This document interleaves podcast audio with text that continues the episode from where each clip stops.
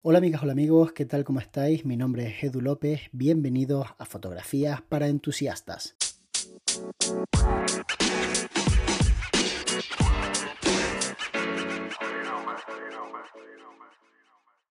Estaba hablando con un amigo que se tiene que ir de viaje para hacer unos cuantos trabajos al sur de España, al sur de la península ibérica, esa parte de nuestro país. Ya sabéis que más al sur está Ceuta, Melilla y más al sur todavía están las Islas Canarias por si no estás muy puesto en geografía, pero bueno, básicamente el sur de España se le conoce a toda la zona de Andalucía.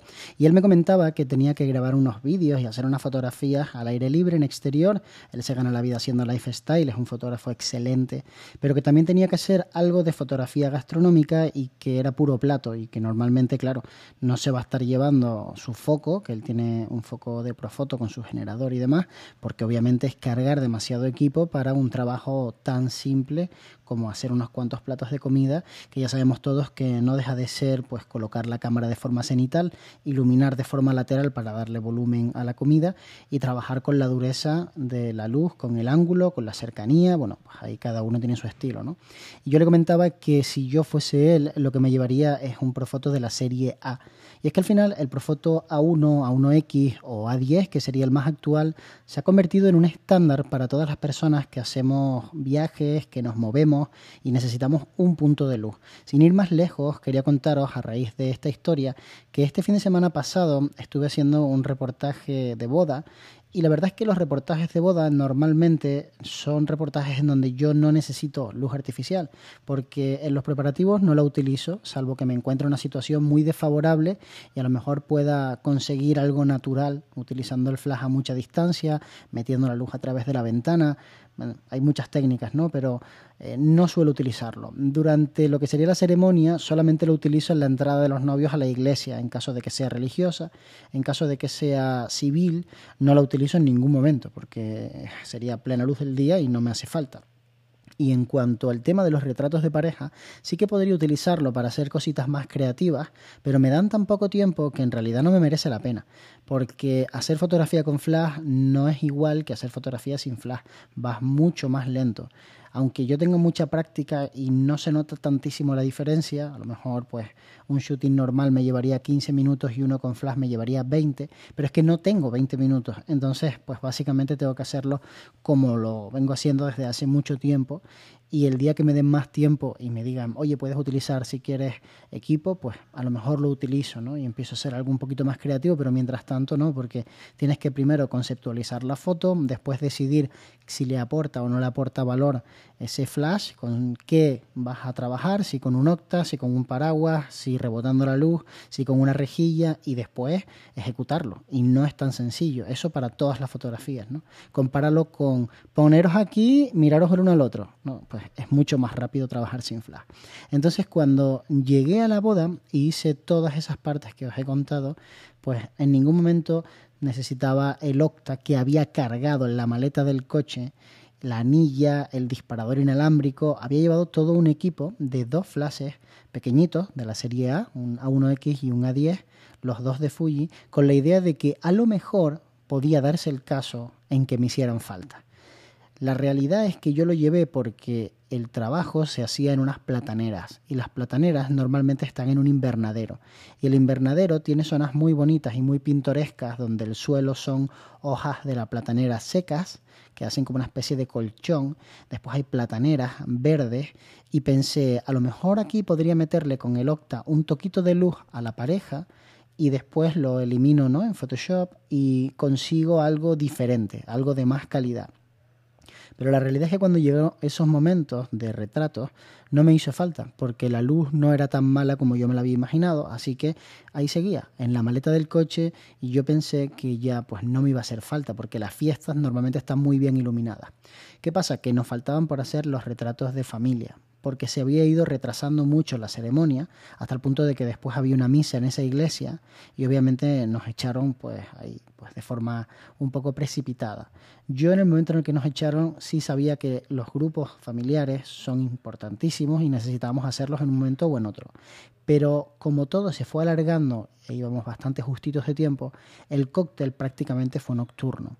Y cuando llegó el momento de hacer las fotografías de familias, literalmente no quedaba luz lo único que había era la luz que ponen las wedding planner de bombillitas muy bonitas, pero en medio del cóctel. Y a mí no me apetecía hacer fotografías de familia en medio de un espacio que está pues lleno de gente y tener que estar moviendo a la gente hacia un lado, hacia otro y armando un poco el show. Prefiero hacerlo en otro lugar. Entonces lo que ocurre es que en ese momento se me enciende la bombilla, nunca mejor dicho, y le digo a Carlos que vaya al coche a buscar el octa. Traemos el Octa, montamos el Octa con su boom stick y le digo, mira Carlos, ponlo por encima de mí y un poquitito más cerca de donde yo estoy. Yo estoy trabajando con un 23 milímetros que equivale a un 35, estoy a 4 o 5 metros de la gente, tú tienes que estar más cerca y no te puedo ver, o sea que tienes que estar haciendo pues como los microfonistas en las películas, ¿no? Levantas las manos, llevas el boom stick con tu octa. Claro, el tema de que sea un Profoto de la serie A que pesa muy poco es mucho mejor para Carlos que si fuera un Profoto B10 Plus que pesa muchísimo más. La potencia era más que suficiente. De hecho, con prácticamente 3 sobre 10 tenía más que suficiente para iluminar la escena. La calidad de la luz era brutal, pero aún me faltaba un detalle. Y es que aquí es donde yo creo que falla la mayor parte de la gente. Cuando tú estás trabajando con un punto de luz apuntando hacia las personas, y ese punto de luz está encima de tu cámara y está, digamos, dando una luz muy bonita y muy envolvente, tienes que entender que eso solamente es la mitad de la ecuación. Detrás de esas personas no va a haber detalle. Si ya de por sí no lo iba a ver porque está todo bastante oscuro, si encima metes una luz y tienes que compensar la exposición para que esa luz no se te queme, imagínate lo que va a ocurrir con la parte de detrás. Pues básicamente que se va a quedar negro, como un telón de fondo. Y yo no quería darle esas fotografías a la familia.